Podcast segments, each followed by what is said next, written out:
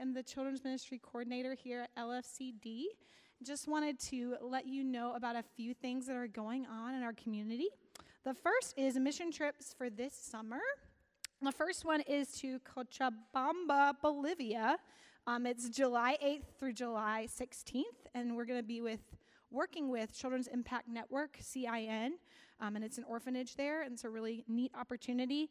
And then the other one is Abaco, Bahamas, and that's July 29th through August 4th, and we're going to be working with a youth group there. Um, which will be a really another really cool opportunity. I wish I could go to both. That'd be awesome. Um, and then the second thing I want to tell you about is discovering baptism. We have a class next Sunday, which is February 25th. And if that doesn't work for you, we have another one in April 22nd. And it is a great way to kind of learn a little bit more about um, LFC's beliefs and requirements for ranging from babies to children to adults. And so, kind of wherever you fall in that range or whatever works for your family um, is a definitely a great way to learn more. So, one of the things I do with my team every week is kind of throw out a question of the week. And this week's question is to share something you love to do that you wish you could do more often. So, turn to the person next to you and greet them and share something you love that you wish you could do more often. Thanks, guys.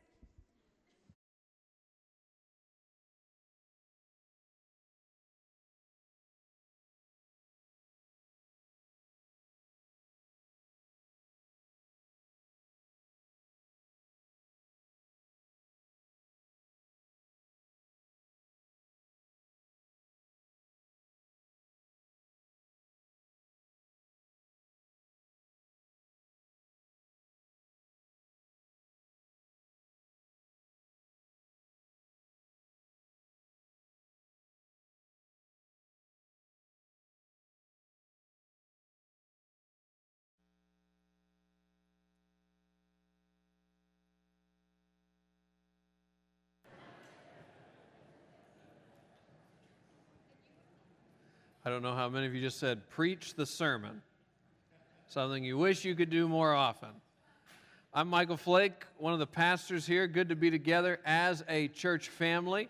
Whether you're cautious about Jesus, curious about Jesus, or committed to Jesus, there's room for you here. This is a safe place for you to learn, to grow, and to change. So long as you don't have it all together, you'll fit right in. The round reminds us that we're all active participants as we stay on this journey together. We're all here to receive something this morning, but we also all have something to give. So as we soak in the grace and truth of God's love, we can also pour out love by serving others.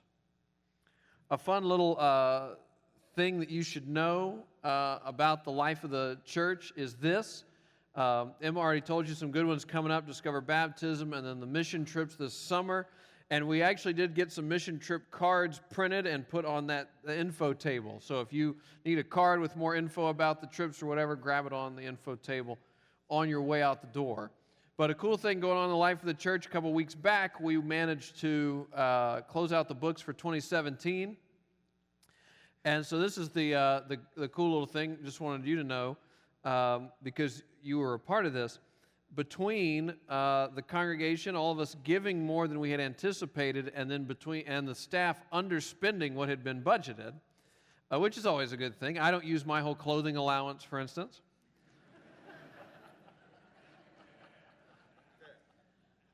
Got to think about that.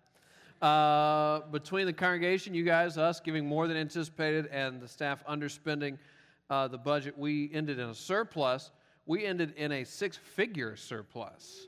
Yeah, so I don't know. Um, yeah, that's not bad. That's to you guys. Um, and that's after, I mean, we give 10% to missions, 3% to church planning, and about a percent and a half to other churches and pastors in our denomination. So that's with all that already accounted for. Um, the 14.5% we sort of give away. So um, just well done you know, well, well done in your being generous in whatever level you were able to give generously in 2017. Well done in being generous. And uh, all of us working together, we, we pulled off something really kind of cool. So, as we continue to, to both proactively and patiently uh, look for could there be a more permanent spot for us in Davidson, again, we look for that proactively and patiently.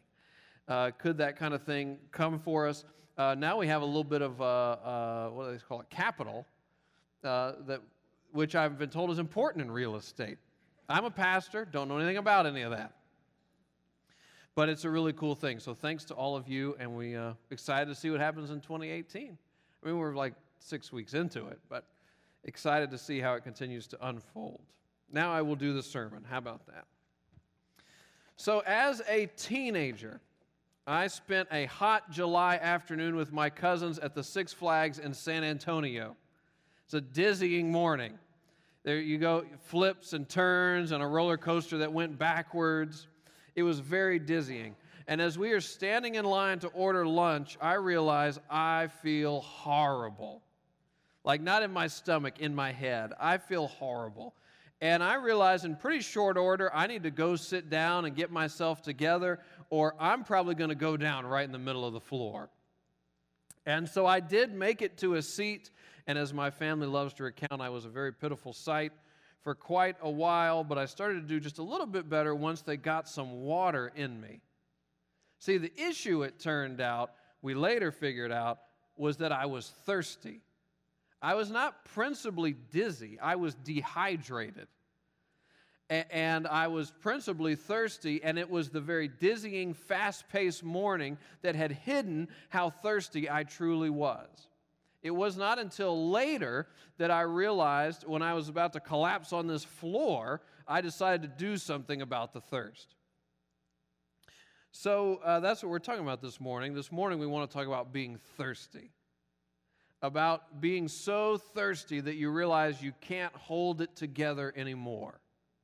Hopefully, you will be smarter than I am and decide to do something about your thirst before you almost collapse onto the dirty tile floor at the Six Flags in San Antonio, Texas.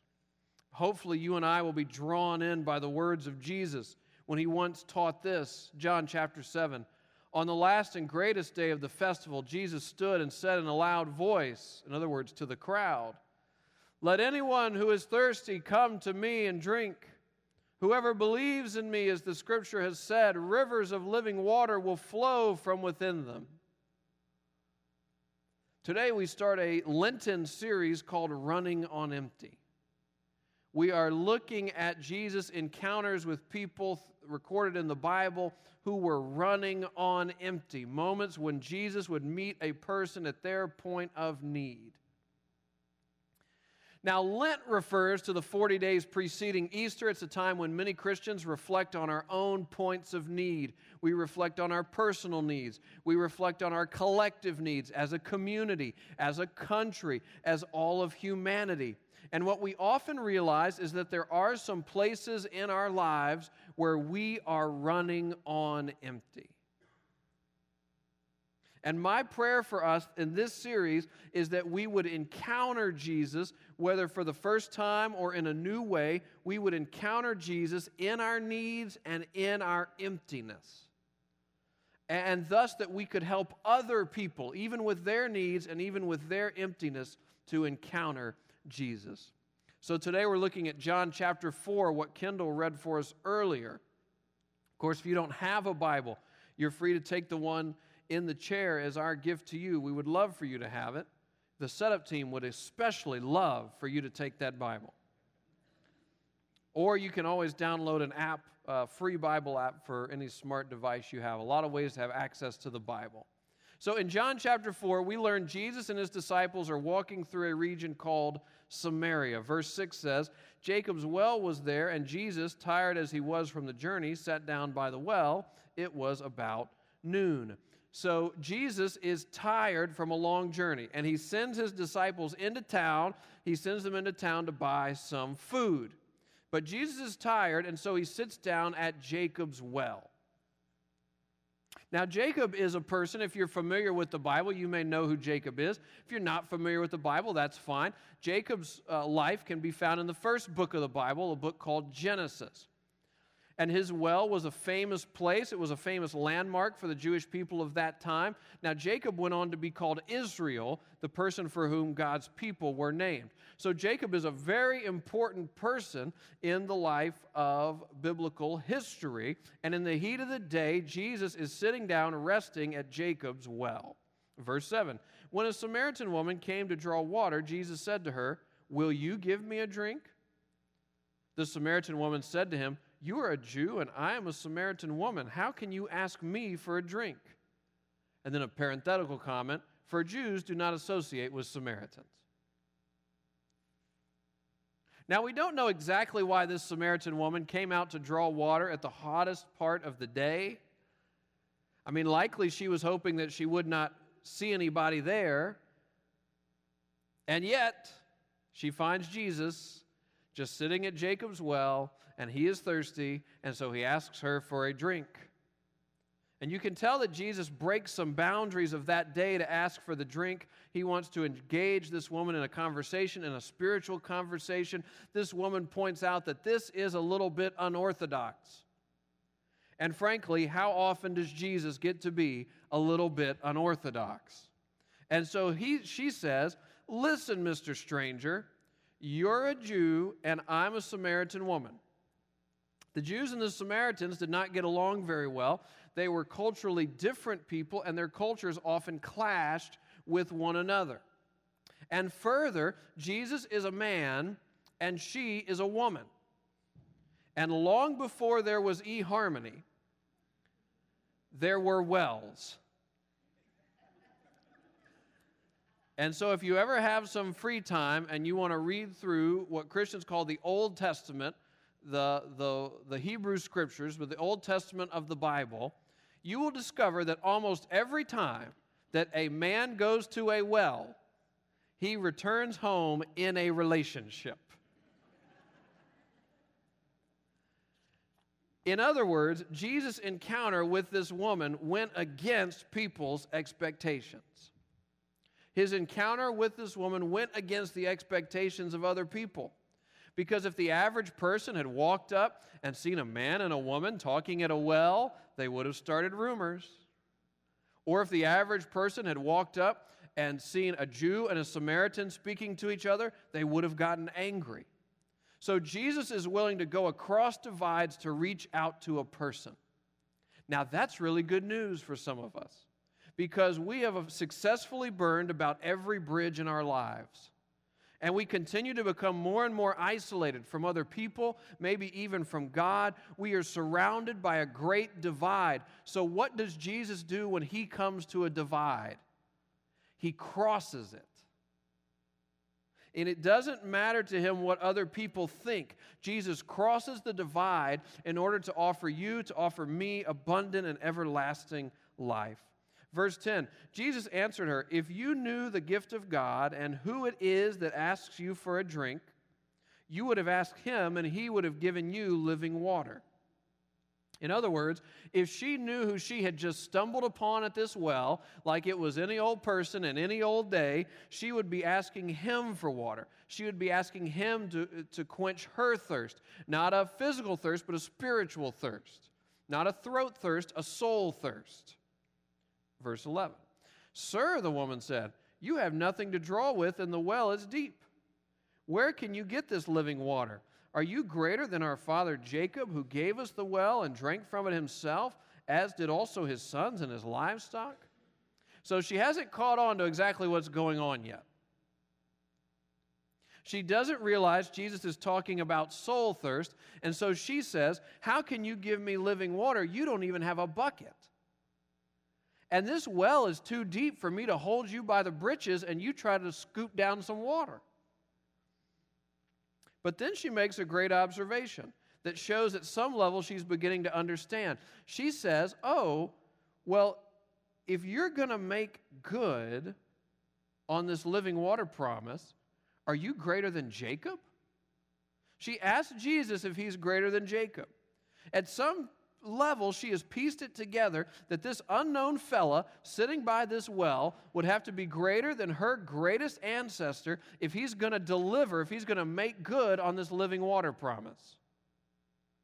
Verse 13 Jesus answered, Everyone who drinks this water will be thirsty again. But whoever drinks the water I give them will never thirst. Indeed, the water I give them will become in them a spring of water welling up to eternal life. So Jesus is now amping up the living water promise. He says to the woman, He says to us, I know how to satisfy your thirst forever. I can satisfy your soul thirst forever. But then he takes it a step further. He says, I'm not simply talking about satisfying a thirst. I can make your life a bubbling spring, a gushing fountain. I'm not just about satisfying your thirst, I'm also ready to give you gushing fountains of life to make your life a spring that constantly runs with abundant and everlasting life. Interestingly, that's the exact same thing he said to the huge crowd in John chapter 7, which which I started the sermon after the little bit about fainting at Six Flags. He says that to the huge crowd. But then in this really beautiful moment, it becomes clear that Jesus' message is not just for the masses. Jesus' message is for an individual. Jesus' message is for you. Jesus' message is for me. Jesus' message is for the person sitting beside you, the person you live beside. It's not just a message for the masses, it's also a message for an individual. Verse 15 The woman said to him, Sir, give me this water so that I won't get thirsty and have to keep coming here to draw water. The woman essentially says, I want this gift that you're talking about because I don't want to have to keep coming back to this well. Now, this is a moment at which we need to pause and evaluate where we are. She says, I want the gift so that I don't have to keep coming back to the well, this well. So, does she want the gift that Jesus offers? Yes. Bingo. Does she fully understand the gift that Jesus offers? Very good. Yes, you can say it out loud one more time. No. Brilliant. So she does want the gift, but she does not fully understand the gift. Her heart is turning to Jesus, but she doesn't really understand what that means. This is the interesting thing it doesn't seem to bother Jesus. Jesus is okay to let desire come before full understanding. Jesus is okay to start with desire and will let understanding build over time. He is attentive to this woman in a moment of true spiritual openness. So that if you're a spiritual explorer, if you're trying to figure out what you think about all this God stuff, you may be able to sympathize with this woman you may not fully understand how the whole Jesus picture fits together. But at some level, you know that you want what Jesus is offering. And I think Jesus' response to you would be the same that it was to this woman I can work with that. Let's start there with a desire that may be stronger than understanding. We can start with that. Let's start. So everything's going great. And then Jesus decides to turn this whole thing upside down. Verse 16, he told her, Well, first go call your husband and come back. I have no husband, she replied. Jesus said to her, You're right when you say you have no husband. The fact is, you have had five husbands, and the man you have now is not your husband. What you have just said is quite true. Now, hold on a minute. What happened to the Jesus who all he does is kiss babies and hold little lambs and want to be everybody's buddy? Because this woman, though her understanding is far from complete, her heart is turning to Jesus. She wants to accept his gift. And what does Jesus do? He says, First, go call your husband. In other words, oh, look, an elephant. This woman has a moment of true spiritual openness, and Jesus decides not to keep easing her along. He decides to go right to the deepest source of pain in her life, the place where she has both caused and experienced the most wreckage. And she tries to sidestep it by saying, I don't have a husband. And then Jesus says something to her that must have sent a chill through her body. He says, You're right, you've had five husbands, and now you're just a bedmate. So, what is Jesus trying to do? You can see the world starting to swirl around this woman. How did he know? Why did he bring it up? Her life has been this dizzying thing ever since she married the first man. And now, this unknown stranger sitting at a well is making the world spin faster. Is that what Jesus trying, is trying to do? Is Jesus trying to make her dizzy? Is he trying to let the guilt of the dizzying amount of guilt from all these things come rushing back to her? I mean, we could try to interpret it that way, except for one thing. What has Jesus' conversation with the woman been about up until this point? thirst. It's been about thirst. It's been about his physical thirst and her spiritual thirst. She is not principally dizzy, she is principally thirsty. And Jesus is not bringing up the husbands and the bedmate stuff because he wants to plunge her into the dizzying realities of her life. He is actually trying to cut through the dizzying realities of her life, trying to cut through the rapid dizzying day in and day out of her life to get to the very thing that she seems to be overlooking, which is her thirst. And if you keep reading in the passage, you'll see that again she tries to sidestep what Jesus is doing she doesn't want to talk about herself. She, she changes, tries to change the subject to theology. She doesn't want to talk about her personal life. She wants to talk about concepts, about arguments. So it's as if Jesus says to her, Your life is full of wreckage. And she says, That's interesting. What's your view of predestination, Jesus? Uh, Jesus says, Your life is full of wreckage. And she goes, Noted. Who should Christians vote for, Jesus? What do you think about that? Jesus says, Your life is full of wreckage. And this is his point. If you start to pull up the pieces of the wreckage, what you will find there is a parched soul. Because we are thirsty. We are thirsty. We are thirsty for love. We are thirsty for meaning. We are thirsty for purpose.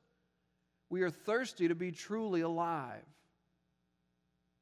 We want to know that we're alive and that it's good to be alive. We want to know that life has meaning. Even if our lives have fallen short of what they could have been, even if we have fallen short of who we could have been.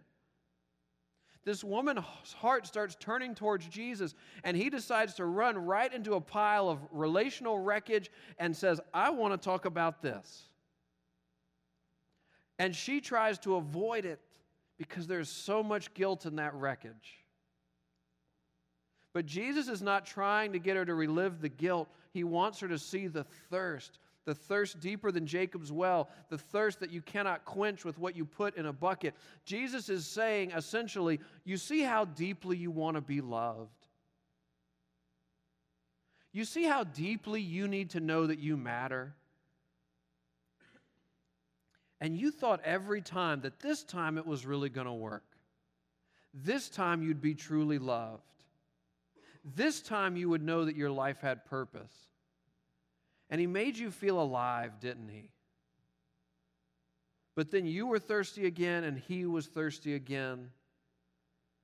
Because all this wreckage did not create the thirst, the thirst created the wreckage. All the wreckage did not create the thirst, the thirst created the wreckage. This is the point of the sermon? Typically, the last thing we want to talk to Jesus about is the first thing we should talk to Jesus about. Because it shows most clearly our need for Him. Often, the last thing we want to talk to Jesus about is the first thing we should talk to Jesus about because it shows most clearly our need for Him. It shows most clearly that we need to rely on His love for us instead of trying to earn the love of other people. It shows most clearly that we need to trust that He has given purpose, given us purpose, instead of working ourselves into the ground to try to feel like we matter. We, we learn that we need to trust Him to give us abundant and everlasting, gushing fountains of life instead of confusing adrenaline rushes with being alive. And ultimately, we need Jesus to bring healing into the wreckage. We need His help as we make amends for the things that we've done. We need His healing in our own lives that we can exchange shame and guilt and receive grace and surrender.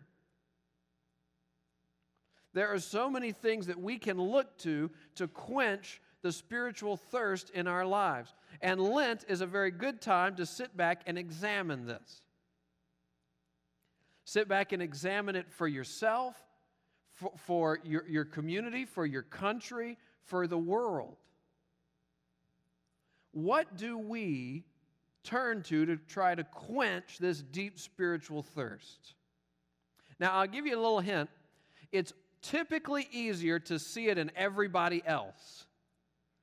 Typically easier to see what everybody else is running after and seeking out than maybe what you're running after and seeking out. So, so as much as I encourage you to think about it at a community or state or national or global level, don't forget to think about it as an individual level. What do I turn to to try to quench my deep spiritual thirsts? We can look to all kinds of things. We can look to relationships. Could be a, a spouse or a parent, a boyfriend, a girlfriend, a child a job, an award, a status symbol, a philosophical system, or a standard of living. We can look to all kinds of things. But until we decide to kick these things out of the center of our lives and invite Jesus in, we're going to keep going dry. We're going to keep running on empty. And there is a better way, and his name is Jesus. He can quench your deep spiritual thirst.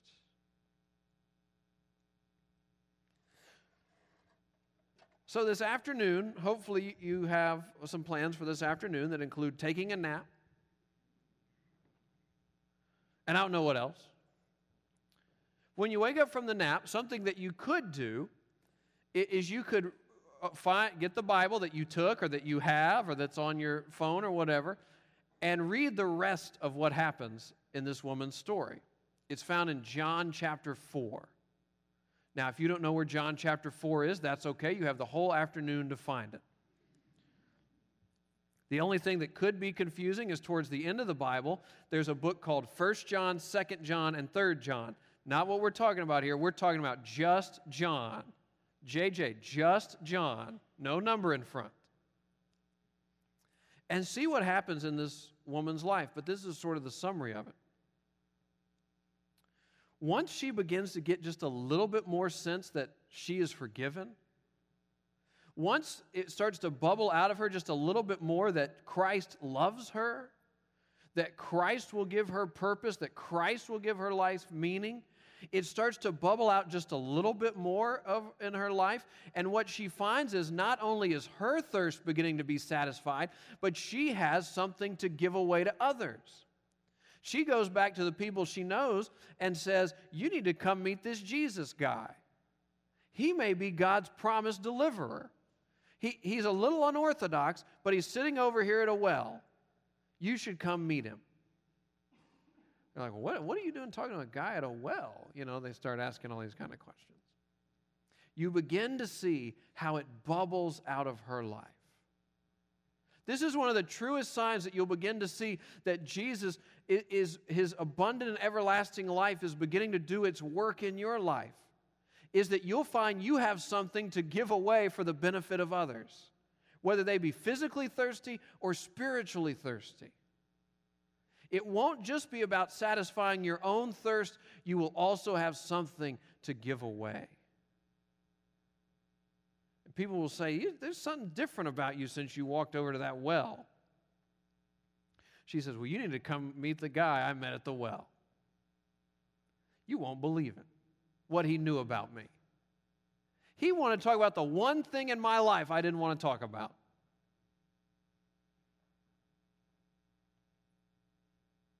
So here's my question to wrap up with you.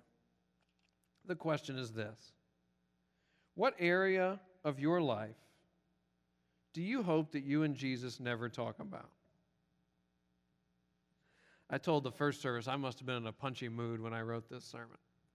If that's the question I want to end with. What area of your life do you hope you and Jesus never talk about? What area of your life are you trying to keep him distracted from? What, what's the thing when the, some movement starts to go in that direction, you try to sidestep it? Let me suggest a different way, which is not to avoid it, but walk right into it. Deal with it. Deal with it honestly with Christ. Deal with it honestly before God. Begin to see your thirst. Begin to see how that thing illustrates some of that you are thirsty. At first, it will feel dizzying, but what you may discover is you're not principally dizzy, you're principally thirsty. And begin to see Jesus as the one who can quench that thirst that you and I are looking for in all kinds of different places. I'm asking myself this same question. To begin to see Jesus as the one who will cause gushing fountains of abundant and forever life to come from us. We often think, well, that'll be awesome. I, am I'm, I'm so excited about like that abundant life thing. That sounds great, Jesus. Except that the one person in the Bible who really asked for it, then Jesus brought up the most painful thing in her life. In other words, sometimes to get to where God's trying to lead us, sometimes to get to where Christ is trying to lead us, we have to walk through the rough terrain. We have to walk through the hard stuff but He walks through it with us. Let's pray together. Let me give you a chance to pray, a chance to talk with God about whatever it is He's stirring in your heart or in your mind. You may even decide in this moment it would help you to visualize a prayer. You could put yourself in the place of this Samaritan who walks up to a well, who walks up to a place that she knows and is very familiar with. And yet there is a, a person sitting there she does not recognize. And after a little bit of chatting, she sits down with him. And then he brings up the one thing in her life she would have never wanted to talk about.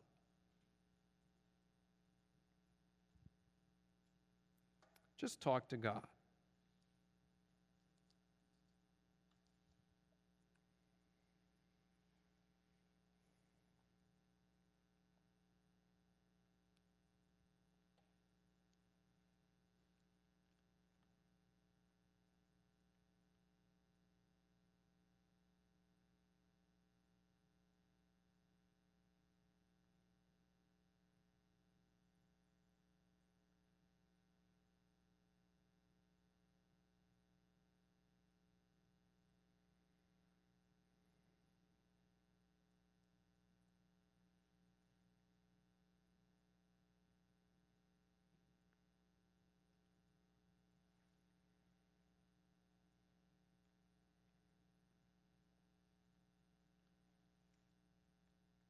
Lord, as we walk through these areas of our lives, I pray we would not walk alone.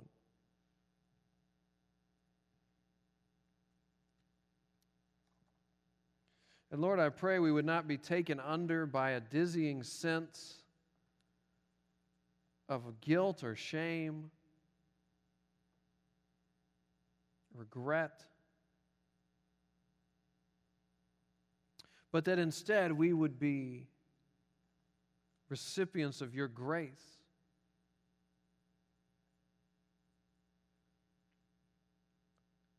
Lord, that we, like this Samaritan, would run away from the encounter saying, You won't believe what just happened.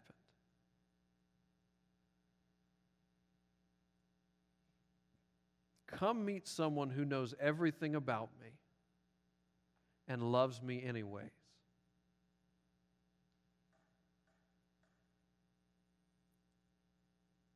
So, Lord, I pray that we would take these things in our lives, these hard places in our lives, that we would continue to let you do the work in us. That as we take these six Sundays up to Easter, that we would be willing to admit, open up about, and let you do your work in some of the places in our lives where we are running on empty.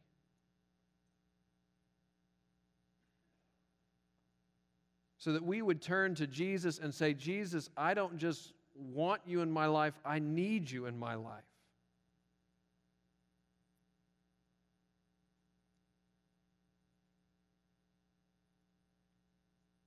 And I pray beautiful things would happen where your grace meets our need. We pray that in Jesus' name. Amen. Amen. Let's stand. Let's worship together with our voices, our offering, and our prayer requests.